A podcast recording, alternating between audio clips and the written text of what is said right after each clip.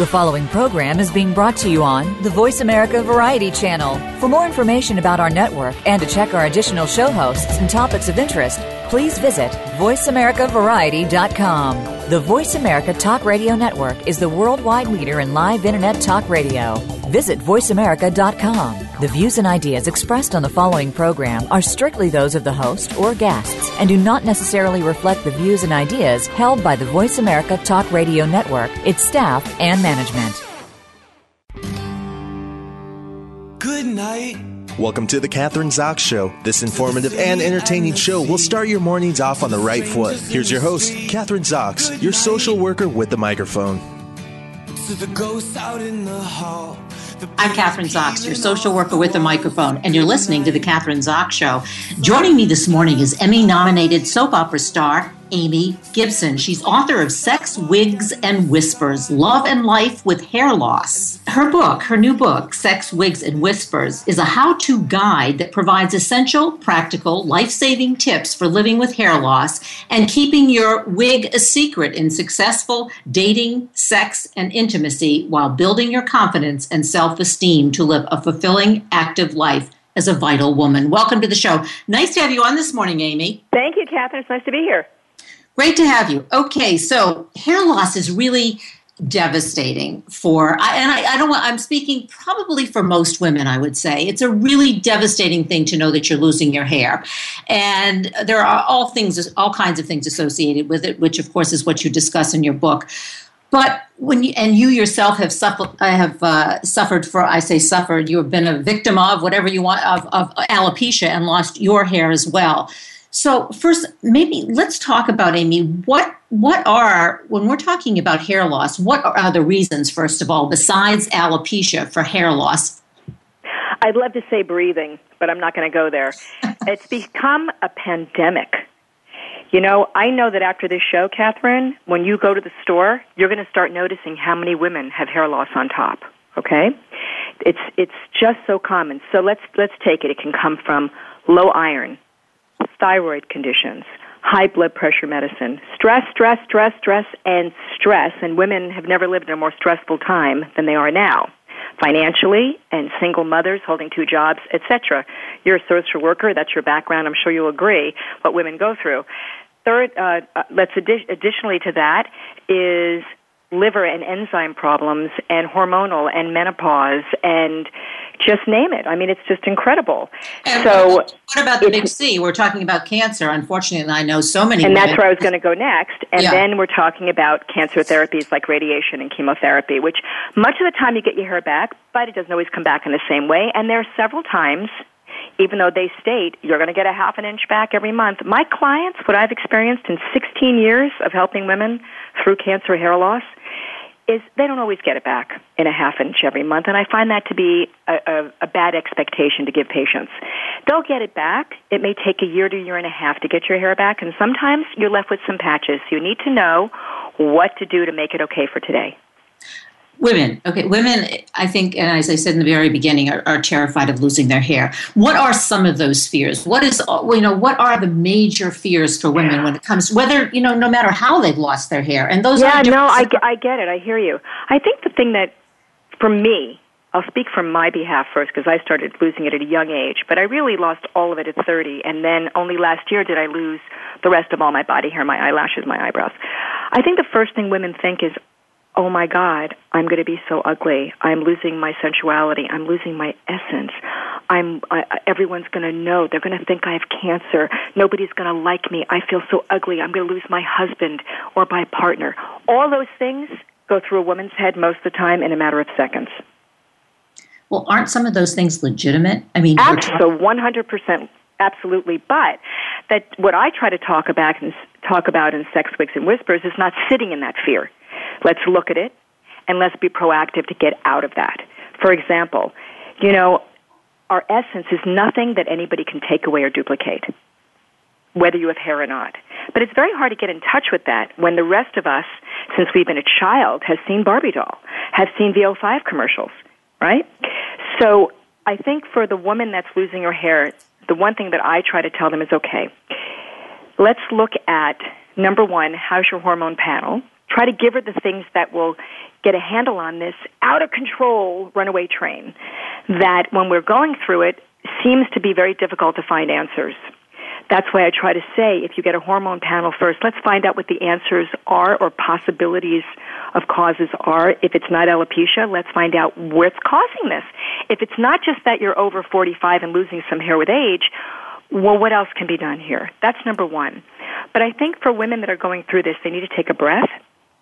They need to say, okay, what can I do in the interim if, if, if I'm not ready for a wig or, or just dealing with today? There are things like, and this is really, really a good thing for women to know about, there's something called Toppik, T-O-P-P-I-K. Okay, it's sold on the internet. That will fill in, it's like little powder that a woman who may be thinning and, and is freaking out and doesn't know where to go yet, this is, this is a quick band-aid okay? And that will at least cover up that bald spot so nobody's going to see it until she works on herself to get a handle on this. And then start doing your research. You can always, you know, call us or whatever and I'll try to help you. But that's the first thing in trying to get a handle on the nerves is okay, let's find a quick solution right now. What can help me through today? Yes? In, in, my experience, and my uh, and, and with friends who are postmenopausal, thinning hair, um, and I'm not sure if it's, it's, exactly that product, but maybe other products that do that very thing that you're talking about, sort of cover up the bald spot, which the women who are postmenopausal often get that, I think. Um, but that's very different. And I, I, just then women, let's say, if you're say if you're postmenopausal and you're you know, if what 50 years old then when you described yourself you were 30 years old. So when you're a young woman and you lose it's your devastating.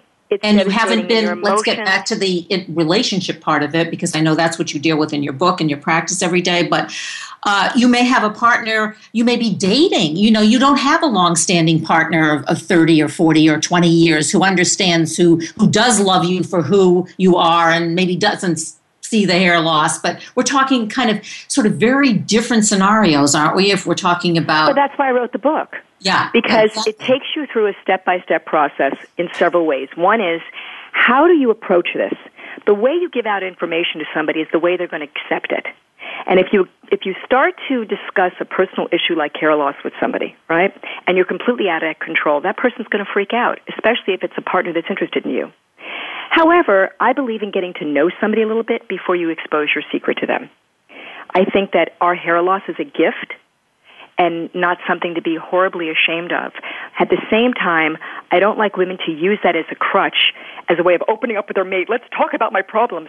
I want them to stay in control and in their power. In the book, I tell you five different, six different ways, including humorous, serious, sensitive, emotional, but emotional with a, with a cap on it in how to approach somebody to get the absolute most optimum success of what you want and still hold on to your power, still be considered beautiful both from your eyes and theirs. Yeah. Let's can we get specific? Let's say you have a partner, you're young, you're 30 years old, and you've been dating right. and you've lost your hair. Either to, I mean, I, I think chemo may be different because that's a different issue because maybe you will get your hair back uh, at some time, but a permanent hair loss. And and what time? When do you tell a partner? When do you tell somebody that you're dating that you have a wig on that you that it's not your own hair? I mean, there is there is a, a few approaches that people believe, and I only believe in one. I believe that you need to know somebody first for a little bit before you do that, like I just said. So I believe in dating somebody for at, at least a month or two, or where you feel that that person and you've connected to them on more of a soul level instead of just a dating, how are you, have drinks level. And there are a couple of ways. If the person has a good sense of humor, and you know that you've broken ground, you've discussed some other sensitive things, and there's a real trust kind of developing, and you don't want to be somebody that you're not anymore with this person, you could say, so let me ask you something. Are you like, do you like brunettes? Do you like blondes, redheads? Like, what's your favorite? Are you a tushy person? Or, you know, what's, what's your favorite part of the body? Do you like eyes? And they'll go, oh, you know, I love hair. They'll always say, I love hair. And I'll say, really? Let me ask you something. What do you think of mine? And they'll go, what? And I said, and this is when I was wearing a wig. I would say, what do you think of it? They'd say, well, it's really beautiful. And I'd say, really? Because you can have it because I don't have any. That's not a problem, is it? With a smile, if you want to be funny. And believe me, these are all things that I've used that have worked. You may go, what are you talking about? But it works with the right person. Before that, but you have to be in control of your elevator speech and how you feel emotionally. Most women will wait for a time when they know there's that moment, maybe a month into the relationship where they've dated them at least eight times, nine times. And they'll say, listen, I just want to talk to you about something. Uh, I have some stuff going on with my hair. They, if they're not really sure of they, they want to get sensitive, but they're not really how sure how far to get sensitive with this person. I'll often tell them that they had some hair treatments done. Their hair is really sensitive right now, so they, I'd rather they don't touch my hair at the moment. If they're okay with it, I just come out and say, listen, you know what? I'm having some hair issues right now. I absolutely am fa- wearing these fabulous wigs and love them. Do you not love my hair? It's twisting it. It's turning their perspective. So that person is still looking at you in a way that's not this falling apart victim because unfortunately until men get to know you, they'll run from that. Yeah, that was my next question. Yeah, Amy, I want to talk to you. Uh, I, I want to let I want to discuss that. Did that answer your question? Well, that answers that question, but I think part of it is that's assuming that you want to continue and have a, a, a long-standing relate uh, relation ongoing relationship with this person right but you know in this day and age women don't necessarily wait uh, you know weeks and weeks or months let's say to have sex with somebody so let's say they want to continue their normal pattern of let's say sexual behavior I, and i and they're wearing a wig and, and they're, wearing, wearing, a wig. wig. What do they say? You know, don't Great. touch. I'll tell you exactly what to do. First of all, you got to make sure that your wig stays on. So you want to use something like double stick wig tape, where there's no hair, or clips. And if you have to shave a little bit on the sideburns to make sure it holds on, and you get some fabulous tape, and there's wig tape, they can call me, they can go online, that tape will stay on during sex or anything. I make something called the water wig tape, which you can actually swim in. But there's a lot of wig tape out there that women can buy. That's one thing to make sure that you're secure. So if you need to twitch your head around, if you're going to go into a convertible, though, I always say bring a hat because the front of the wig will lift up. So if you are going to be intimate with somebody and you're going in and you're going to be on a ride or whatever else you're going to be doing, then at least cover that up. But if you're going to be intimate, you make sure that piece is down with either clips that are put into a wig, and I write about it in the book, or tape. All right, you're considered the voice of women's hair loss. You are Yes. the voice. And maybe I didn't mention this before because I want, uh, I, I do want to mention it because of your credibility. One of the leading hair loss consultants and innovative wig designers in the United States. So, and, and creativehair.com, I guess is that's the online. Yeah, created, online, yeah, get more createdhair.com. information. Yeah. Mhm. So, in in your experience, I mean, you make these. I'm, I'm, you make, and I've seen you online. You make these. You had a wig. You have a wig on yourself, and I assume there's a whole group of wigs that you probably wear, right? Yes. Uh, yeah, and and looks look you you look beautiful, but Thank you. You are beautiful, but you are beautiful. You're the kind of person not, who, without the wig, is going to look gorgeous. Now, most of us are not going to look like you. I, don't Well, I you. appreciate that, but that doesn't mean I feel that way, just so you know that. Because Okay, when I've lost my eyebrows and eyelashes and I wake up in the morning, believe me, there are times I feel like an alien. So that doesn't always exist. But with wigs, yes, I feel I look very beautiful. Thank you. Yeah. Okay. You do look beautiful, and I'm. I think I'm sure you look beautiful with just bald. You look gorgeous as well. Thank But- you.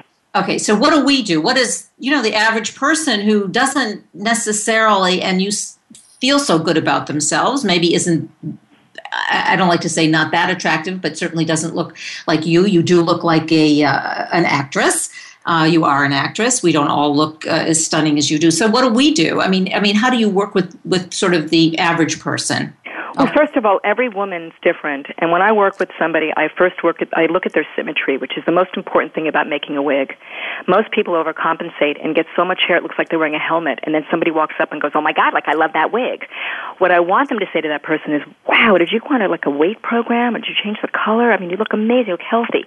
That's when you do a wig correctly. For the woman who wants to go out bald or just wants to go out in a scarf, let's talk about that for a moment. Lips, lips, and lips. Lips are the key to bringing your face alive if you're going to be walking out with just a scarf. If you're going to be getting a wig, never buy a wig and look at that color in the inside of the shop. It's the biggest mistake women make.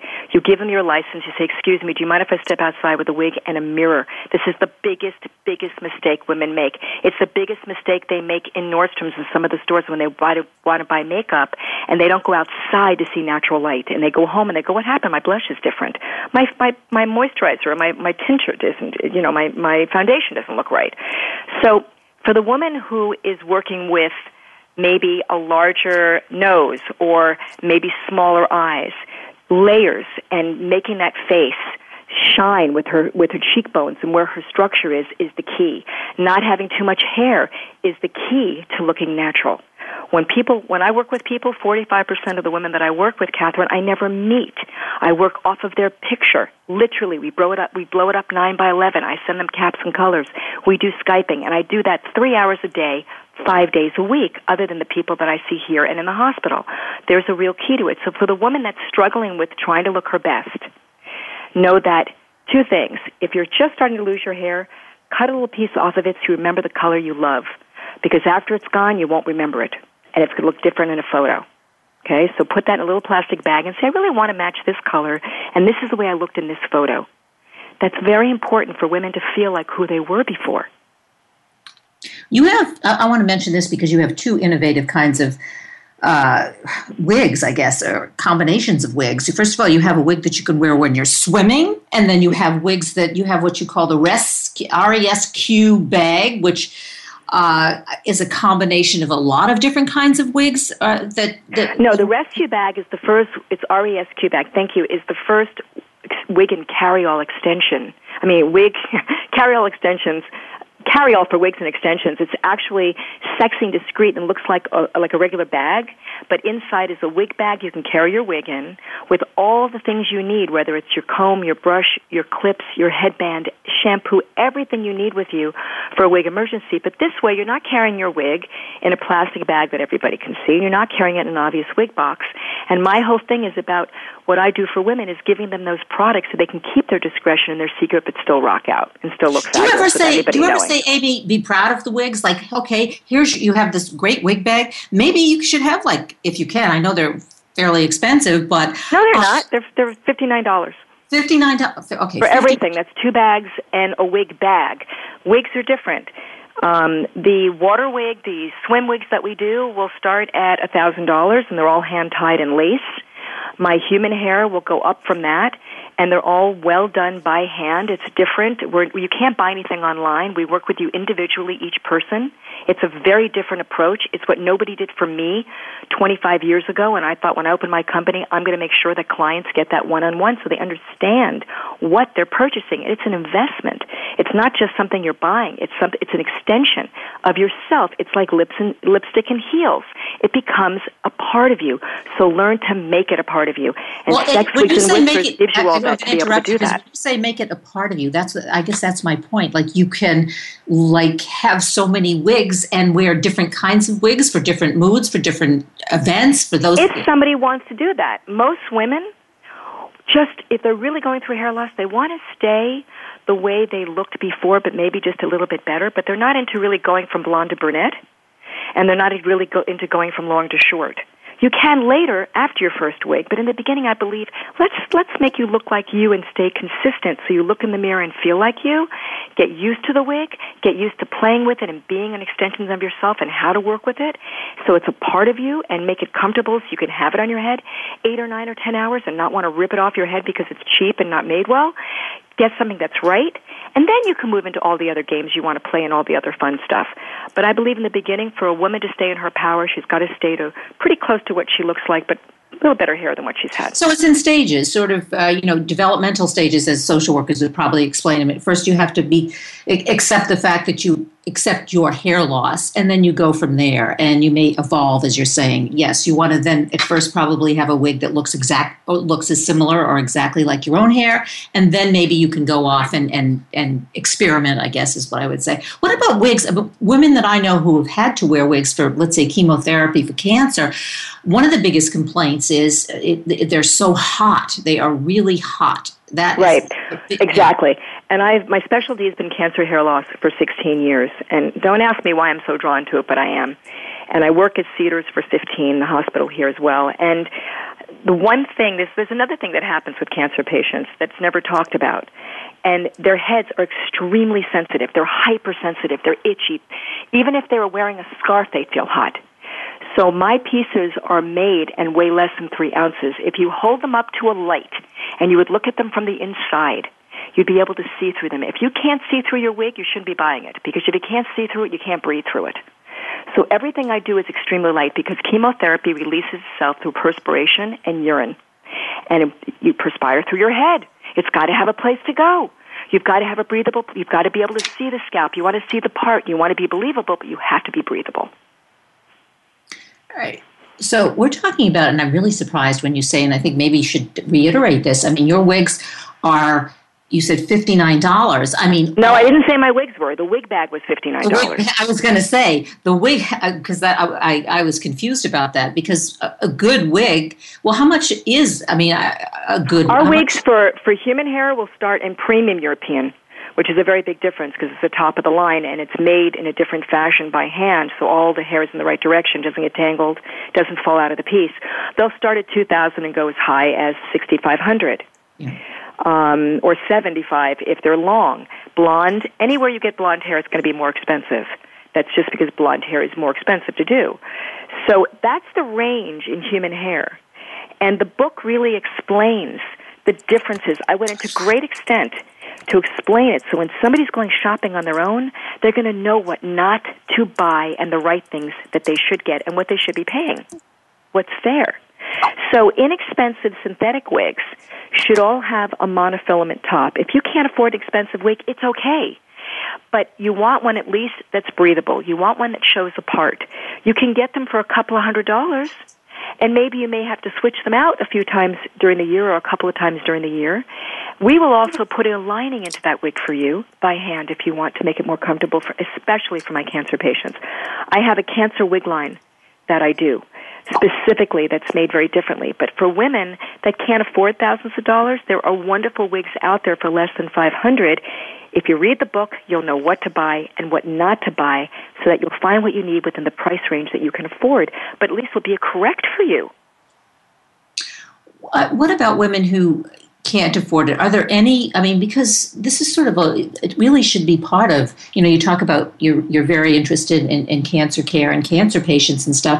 It seems to me that could really be part of the cancer treatment because if you feel good about yourself and you have high feelings of self-esteem and all those kinds of things that really helps in terms of, of how well you do in terms of treatment. And and having a wig and feeling good about yourself uh, is kind of key to that Kathryn, I wish I could record you and play to the insurance companies. I spoke, I spoke in front of the Sacramento Congress up there this, in, in five years ago in front of seven senators to try to get them to understand how important it is for more insurance companies to pay more than $300 in reimbursement. Some of them don't pay at all. Some of them will pay more.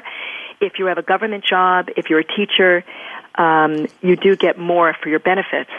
And I absolutely 100% have said openly in legislation and some of the other things that I've done that it has to do with the women who get a wig. The difference is they want to they want to work harder and they want to fight harder to beat that disease to stay here. But if you take away her self esteem and you leave her without her dignity, then she's not going to fight that disease in the level that she's going to fight it usually.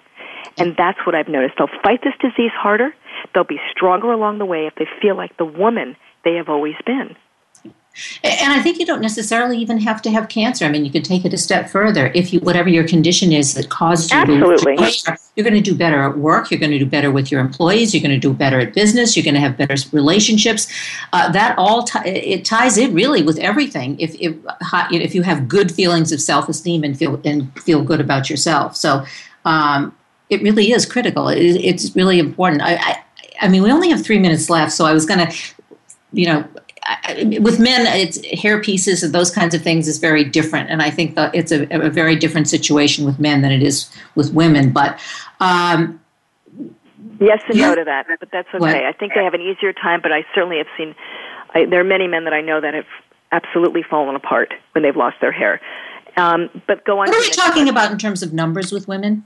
Do you know? 60 do you know, million women, over 60 million women in the U.S. are currently dealing with hair loss, be it from any medical condition and alopecia, which hits about 5% of Americans per year. I think it's going up now. But you said a question before about where can a woman, if she can't afford a wig, and I want to go back to that. Okay. Um, there are grants that the National Alopecia Areata Foundation, NAAF.org, do and give out for those with alopecia. There are, there's the American Cancer Society that will give away wigs. If you get a wig and it's itchy, then call me. I will put the lining in for you. It's the minimal, minimal cost to do it, but you'll get the wig free from American Cancer Society. There are those people that will help those pe- that, that will help people that cannot afford a wig. We have a charity that I've been raising money on called Created Hair for Good. I give away a certain amount of wigs per month and per quarter. I am not available to give away hundreds of thousands, of course, but we try to help where we can. So there are those there are those outlets there. Great. It has been great talking to you today. Very interesting topic, and I have to say I learned a lot. Uh, sex, wigs, and whispers. Love and life with hair loss. That's Amy Gibson. Amy, just give us the website that we can go to for more information. Sure. Yeah, uh, you can find the book on Amazon.com, uh, or you can also look up Created C R E A T E D Hair.com, and the rescue bag is resqbag.com. And I do appreciate all your wonderful work that you've done for women Thanks. especially. We're going to say goodbye. I'm Kathryn Zox, your social worker with a microphone, and you're listening to The Kathryn Zox Show on VoiceAmericaVariety.com and World Talk Radio. We'll be back in a minute.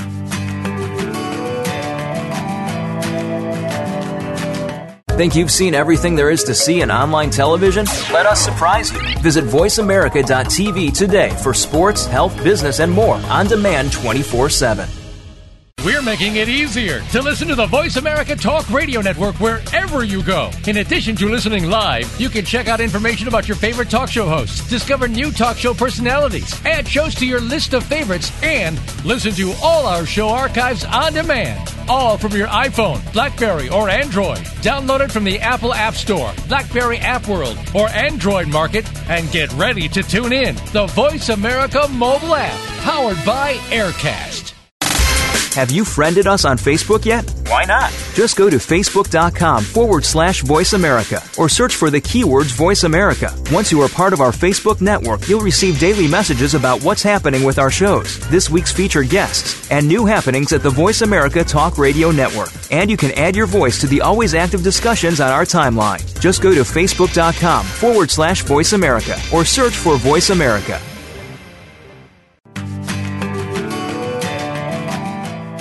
You're listening to The Kathryn Zox Show. If you would like to join our conversation this morning, call now. The toll free number is 866 472 5788. That number again is 866 472 5788. We're back. I'm Kathryn Zox, your social worker with a microphone, and you're listening to The Kathryn Zox Show. Joining me this morning is author Rosie Maloney, author of Girl Unbroken, a sister's harrowing story of survival from the streets of Long Island to the farms of Idaho. Now, she's co written her book with her sister. It's a and it's a, a memoir. Uh, she and her sister were five kids with five different fathers and an alcoholic mother who left them to fend for themselves for weeks at a time. Yet through it all, they had each other. Rosie, the youngest, is fawned over and shielded by her older sister Regina. Their mother, Cookie, blows in and out of their lives like a hurricane, blind and uncaring to everything in her path. Welcome to the show. Nice to have you on this morning, Rosie. Thank you. Thanks for having me. Well, that's quite a story. Uh, it's it's uh, a story, unfortunately, I think that probably millions of kids in our country today uh, have a, very similar story. And uh, so I think, you, obviously, by writing your book, you can uh, lend some insight to actually what happens to, to kids in, in this kind of a situation. So it's a memoir. So uh, let's start with this. And you wrote this book with your sister. Um, what I mean, what was the challenge in writing this book? I mean, it sound uh, what happened to you was so painful. Maybe we should talk about what happened to you and and all of the pain and the abuse that you did endure uh, from your mother and from your whole family situation. It was um, so starting at a very young age. Not only did we have to defend or fend for ourselves for living situations for basic needs as electricity, uh, shelter, food, um, but it was for our own life. Our our life preservers was all that was around, and for the first part of my life, it was my sisters, my siblings, who saved me. However, when we were separated from them, my brother and I were separated from my older siblings. Um, we were put in a foster home that turned out to be very abusive. Um, my mother. Let's go back. You were separated because your mother was so abusive, and you had, and she was had she what she was an alcoholic addiction problems beat you all you and all your siblings and it was your older sister who called the authorities. Am i correct? That is correct.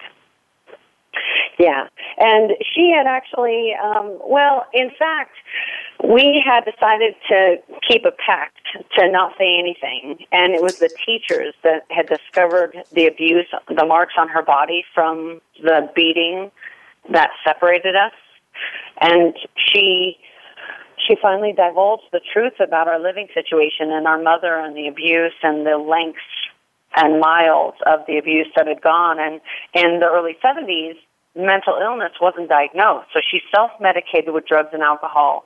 And, and we were convenient. So she couldn't not only take care of herself, but then she couldn't take care of five kids. Um, and through all that time, once we were in that awful foster home, my brother and I were um, kidnapped from my mother and taken cross country to Idaho. And during that whole adventure, she had found multiple men in various situations, continually went back to her drinking and alcohol and, and drugs and abuse and the same how old, she how, old, how old were you and your brother at the time? I mean, you're going cross country with this alcoholic, abusive mother who's mentally ill. You've been taken, kidnapped from a foster home, um, and you're saying this was in the 70s. What did you do to survive? How old were you? I mean, the, when when this actually happened? Um, when we were kidnapped, we were when we were taken from the foster home. I was eight. Um, we hid from the authorities for about two years on Long Island, all across um, New York, and hid in various places. Sometimes we were permitted to go to school. Sometimes we weren't. Um, for a while, we were actually in hiding, and um, because my mother was wanted, she had so many warrants from her. Um, it, it was really bad, and so she kept continually hiding. And when I was ten, when we finally were taking out taken out of the state, we would just take any scraps of what she did. Sometimes we would go through McDonald's drive-through, and she would have a dollar or two because she would still get her welfare benefits, even though um, she couldn't take care of us. She used the money for her purposes, but was still too put out to buy us all a meal. So my brother and I shared fries, and she had gotten a full meal, or would go to KFC and get a whole bucket, and she would give us a piece of chicken. Or sometimes we would wouldn't have anything, and we would sleep behind a grocery store in a car. And we would wait until the bakery trucks come first thing in the morning, typically 4 or 5 a.m. And we would sneak one of them and and eat them all and find another place to sleep for a little while. But it was a continual process of trying to fend for ourselves. And when my brother and I were alone, my mother, that was the least of her uh, her concerns was what my brother and I would do. She would give us some money if she had gotten her welfare check. She would give us a ten and say, "Go play at the video parlor," and we'd play What video games for a period of time and sleep outside the bar. Well, what happened now? Because we're talking about uh, school, for instance. What about school? Were you, did you go to school? Were you in school? Did the authorities know about what was happening to you? Um, or, you know, kind of were you kind of dodging the bullet with your mother, uh, taking you from one place to the next, or what happened? So while we were in New York, uh, are you? Um, so while we were in New York, we would go from place to place, and when we were in school, we would try and stay quiet, and we weren't. When we would share our stories, and people would recognize that there was abuse, they would say, "Hey, what's going on?" And social services would come in. We would remove us from our mom, and then we would be put in foster homes. And with five of us together, sometimes we were put all together, but most often we were separated. And we decided that we wanted to be with the devil we did know as opposed to the devils we didn't know. Because in foster homes sometimes in some of these places bad things would happen to us individually. And we had a pact for a long time that we would rather stay together. And if we stayed together at least we could go to school. We would have um, consistent temperature controlled climate. We'd have lunch every day. Um, we would have books, and we could read, and we could lift us, lift ourselves up and over, and and try to be the most positive we could be. And my older sisters were positive influences, and try to keep us our head at least so that we could breathe. And, and so sometimes we go to school, uh, Ro- I want to interrupt you, Rosie. You're talking about a system that was uh, is broken or was broken. Now, is the same system today as you see it? Um, is the foster care system have we improved? Is are things better than they were 20 years ago, 30 years ago, or, or just we are on the same trajectory? I mean, are children suffering in the same way today as you and your siblings did? Uh, you know, many uh, a long time ago, actually. So that's a two-part question. One is has the foster care system improved and and I think I think it has. Where I live, I live in Salt Lake City, Utah, and there are tremendous amount of people that are so kind and loving and giving and would do anything for you to be a foster parent and there are many and Regina has actually helped that increase the trend where people are actually becoming foster parents due to Etched in Sand and the popularity of it and, and the outreach and the impact they can have on children's lives. And, and so, yes, I think it's changing tremendously, but there are also those that want the paycheck. And so I think in any profession, no matter what job you have, it's either a job you really love or a job that you clock in. And caseworkers, teachers, um, foster parents, um, garbage workers. I mean, any any profession now you can say, do I really love my job do I really want to make a difference? Or, I mean, and caseworkers I think is a great position to where you can change kids' life if you really wanted to. You can impact so many people.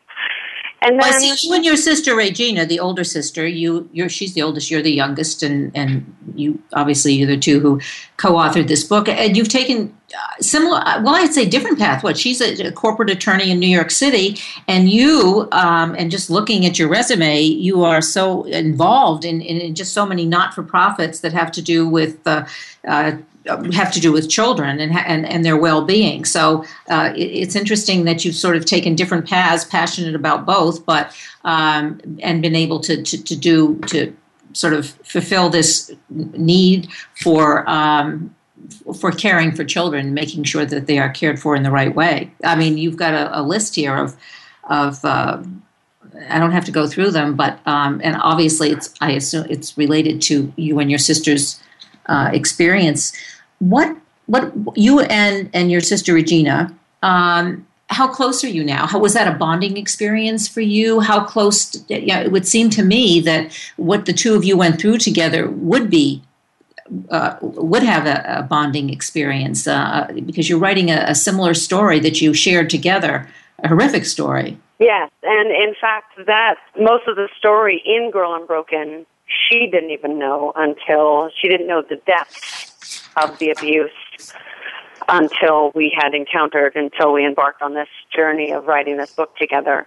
And luckily, with her being, she's actually um, 10 years older than me, or actually, my oldest sister is 10 years older, and Regina's only six, so she's the middle child of the five.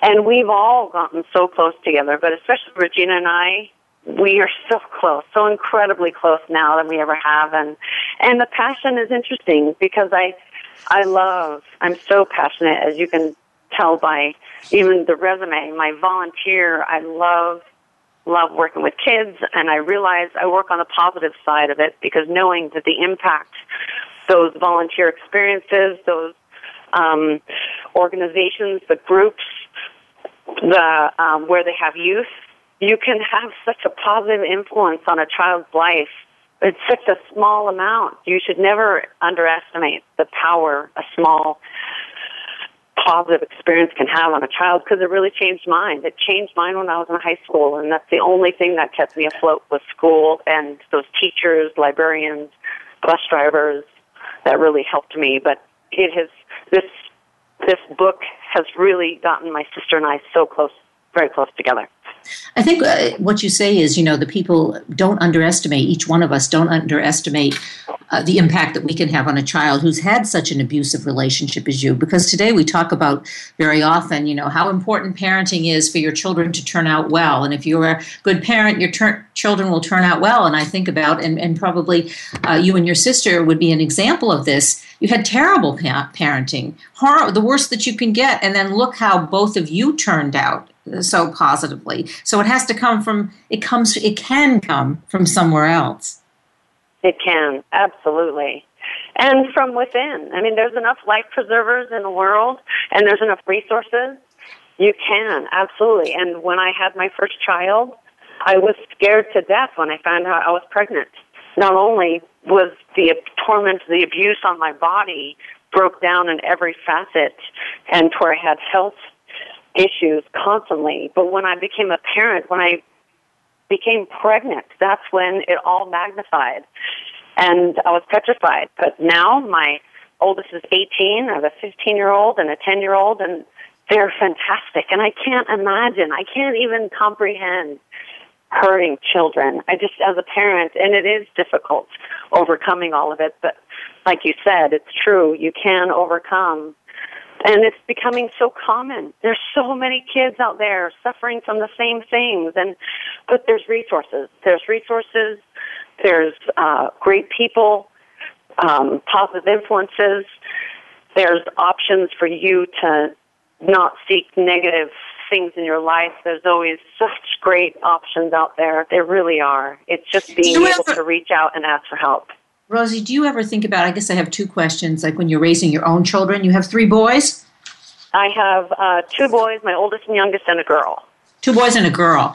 Um, when you are, you know, when you're raising your own children, it would seem to me, and I'm trying to kind of, in terms of like what you've written in the book and having talked to you today, like you feel all the good things that you do for, let's say, your own children, does it give you sometimes a sense of loss about what you didn't have with your own mother or your own father? Like all the things, and, and you mentioned your husband and, um, you know, your proud parents, and you do all the good stuff, that, that, that it rekindles some of that pain?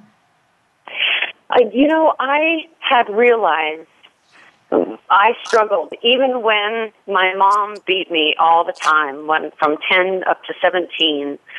She continually beat me, but I always clung on to that little bit of hope that she loves me. She must love me because she says it every now and then. Maybe she's confused on how to show it.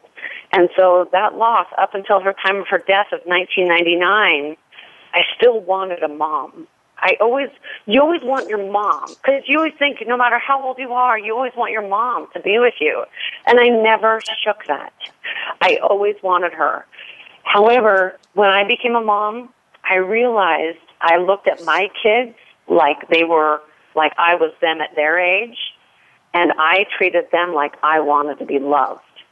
I wanted to just be loved and have structure, and I've given them everything that I would have wanted at that age. And so it doesn't hurt me. It, it hurt me for the loss that I never had. But, but she did the best she could because she didn't know how to be a mom. She didn't know how because how, if you have kids, how could you do that? How could you, even, about mental, I can't I mean, even talk fathom. about her mental illness, which of course mental illness, I'm sure, played obviously a big part in this. Have you forgiven her? Absolutely. Absolutely. I have forgiven her many times over.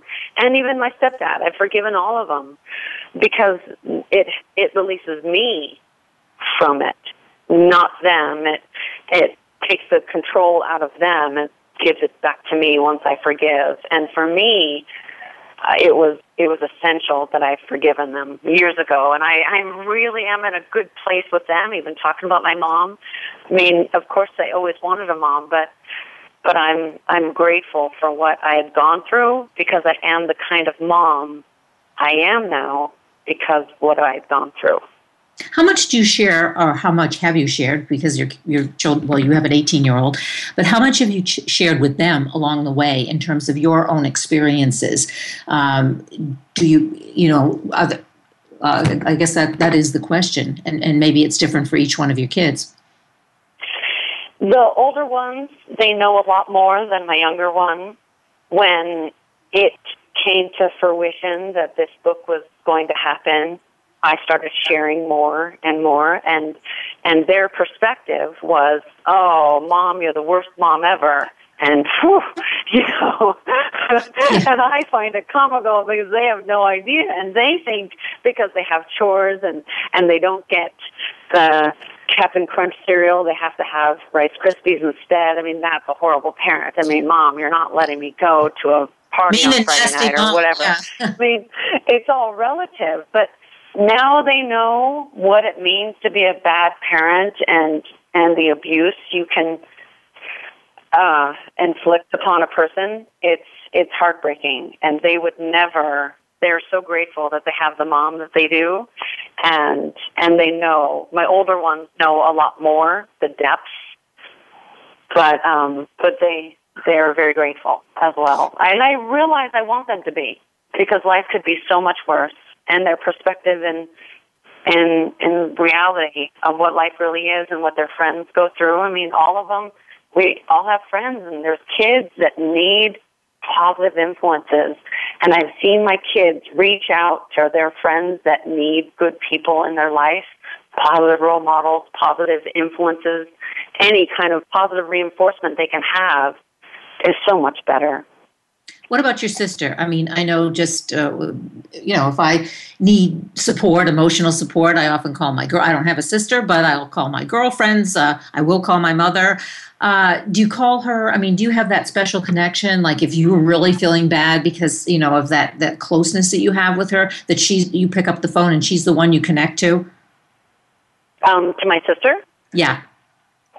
Yeah, and and the nice thing is that all of us are that way now. All the siblings and even my brother, we're all very close. We are, and when we're excited about a moment or something fantastic is happening, we do reach out to our sisters and our siblings now because they are that person to call and to talk to and when everything new is happening it's it's exciting because we've been without our out without each other in our lives for such a long time. We're so grateful for the time that we do have, and we want to capitalize on any moment that we have. In fact, this weekend at our at the book launch for Girl Unbroken, all the siblings and all of the cousins will be together, which will be the first time in our entire lives that everybody will be together. So where are you all going to be for the book launch? Um, in Long Island, at Laurel Lakes, New York. Oh, I, I imagine that's going to be a laughing and crying and everything in between. If uh, this is the first time we've all been together, right? Uh, and, yeah, it's going to be fantastic. And does that include all the kids too? I mean, all the children, Yes. the extended family, everybody. Yeah, yeah. It's going to be the first time all of us have been together. All the nephews and nieces, and yeah, it's going to be fantastic. We're so excited. So you know, we have a few minutes left. So just the book in terms of its, I imagine, you know, I always when I interview people who do memoirs, there is something I assume cathartic about doing it, or writing a memoir, and also writing it with your sister in this case. But uh, did did you was was that the case for you? Would you say that the end result with writing this is sort of tying everything together? Yes, and um, the end result is tying everything together and really to show that sister bonds or sibling bonds and really helped us through this, but more so that everybody can find a way out of their darkness. From they can find the light within any piece of darkness because again there's positive influences and you should never underestimate that power of a positive impact. Um, but we're just I'm so grateful that this book is coming out and it can it's already affected so many people already and it hasn't been released yet. So many have messaged me to show that they they've never told their story and they're 50 plus years old and and that to me is a victory it's really amazing I mean, you you've done a great job, not only with your family. I mean, I mean that's that, all of that, and, and having such a, wonderful fa- family, your three kids, your husband, um, and the positive impact that you have on them, obviously. But I think that that uh, statement, the power of positive impact, and I think sometimes we get lost. We, we don't we don't we don't realize our own power. I guess. I mean, and what we can do, and how we can influence other people, uh, in in a positive way. Even given something, someone like you who've had this like just you know, I, I keep I say the word horrendous, but really terrible, terrible uh, childhood, and and then look what you've done and been able to do. So um, you know, it's great, it's phenomenal. So we uh, we want to uh, websites that uh, listeners can go to. Girlunbroken.com obviously is one of them, And then Mhm. there's a Facebook page as well, too, a Girl Unbroken Facebook page. Yes, Girl Unbroken Facebook. Um, and there's events across the country. Um, we're starting obviously in New York and Utah. However, radio, um, book clubs, we have news stories, we have interviews happening. Um, if there's any book, if there's any book clubs or groups or organizations, even schools, I'm starting to speak with the first part of the year. Please reach out, email me at any of those websites. Um, we'd be happy to have a conversation and dialogue as far as how I can help you get the message across and maybe do an author talk or a book signing or just do a speaking engagement. Great. Well, I wish you all the best, and uh, you, uh, you are doing good work.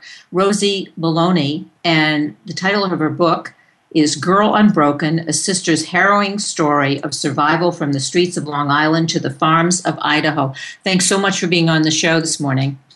Thanks for having me, Kathryn. Thank you so much. Um, we're going to say goodbye. I'm Kathryn Zox, your social worker with a microphone, and you've been listening to The Kathryn Zox Show. Have a great week, and we'll see you next Wednesday. We hope you have enjoyed today's episode of The Kathryn Zox Show. You can listen live every Thursday morning at 7 a.m. Pacific Time on the Voice America channel. Want to know more about Kathryn? Visit her website at www.kathrynzox.com. Be sure to join us next week for more interviews and great conversations with Kathryn Zox. Thanks again for listening to the preceding program brought to you on the Voice America Variety Channel. For more information about our network and to check out additional show hosts and topics of interest, please visit VoiceAmericaVariety.com. The Voice America Talk Radio Network is the worldwide leader in live Internet talk radio. Visit VoiceAmerica.com. The views and ideas expressed on the preceding program are strictly those of the host or guests and do not necessarily reflect the views and ideas held by the Voice America Talk Radio Network, its staff, and management.